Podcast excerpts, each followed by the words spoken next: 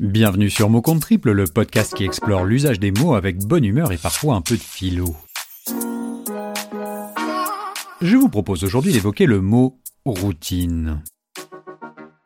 Que l'on reste cloîtré chez soi ou que l'on vive sa vie active sans entrave, que l'on soit plutôt visio boulot dodo ou métro boulot dodo, nos vies échappent rarement à la routine. Elle a plutôt mauvaise presse. Les verbes le plus souvent associés à ce mot sont fuir et tuer. Il faut fuir la routine. La routine tue. Elle tue la créativité, elle tue le couple, elle tue l'envie. C'est un mot repoussoir, un mot plan-plan, un mot étriqué, replié sur lui-même, un synonyme d'ennui ou de morosité. Étymologiquement, routine est le diminutif de route. La routine est une petite route qu'on prend, toujours la même par habitude, une petite route qui, si l'on n'y prend pas garde, nous mènerait au bout du chemin. Et pourtant, on entend souvent dans la bouche des psychologues qu'il est important de conserver une routine, que la routine serait même salvatrice. Dans le sport, les grands champions, au moment d'expliquer leur succès, décrivent souvent leur routine d'échauffement. C'est toujours les mêmes gestes. D'abord la jambe gauche, toujours. Chaussettes, chaussures. Puis la jambe droite. La routine, c'est répéter, et répéter, c'est maîtriser. Maîtriser un geste, maîtriser son stress. La routine rassure, elle constitue souvent un passage obligé vers le succès. Et cela, bien au-delà des limites du sport.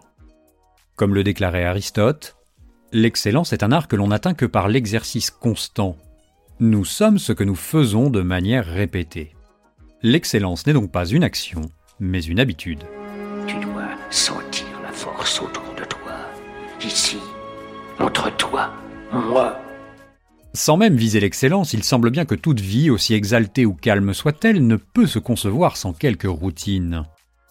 Ainsi, chacun d'entre nous goûte au plaisir de petits rituels. L'apéro du vendredi soir pour fêter le week-end, un café en terrasse le matin en feuilletant la presse, ou encore la première baignade de l'été. Donc, si je te suis, il y aurait d'un côté l'idée d'une routine angoissante ou déprimante avec tout ce qu'elle véhicule, et d'un autre côté, la réalité de toutes ces routines qui parsèment nos vies de petits bonheurs réguliers. C'est ça. Au sujet de l'habitude, le philosophe Michel Serres disait qu'elle était à la fois la meilleure et la pire des choses. Selon lui, il faut acquérir des habitudes et à un certain moment, lutter contre les habitudes. Mouais. C'est ce qui s'appelle le sel de la vie. Alors suivons son conseil, apprécions la routine pour les petits plaisirs qu'elle égrène dans nos vies ou construire nos succès de demain, et sachons parfois nous en défaire pour découvrir de nouveaux horizons. Ok. On se fait un Scrabble? Voilà, c'est tout pour aujourd'hui. L'auteur du jour se nomme Par hasard. Si comme lui vous êtes tombé par hasard sur cet épisode, je vous rappelle qu'il en existe plus d'une centaine qui explorent comme celui-ci les mots de la langue française. Ils sont disponibles sur toutes les plateformes comme Spotify, Deezer, Castbox, Apple Podcast ou encore ICO. N'hésitez pas à vous abonner pour nous écouter de manière régulière. En attendant, je vous dis à très bientôt pour un nouveau mot.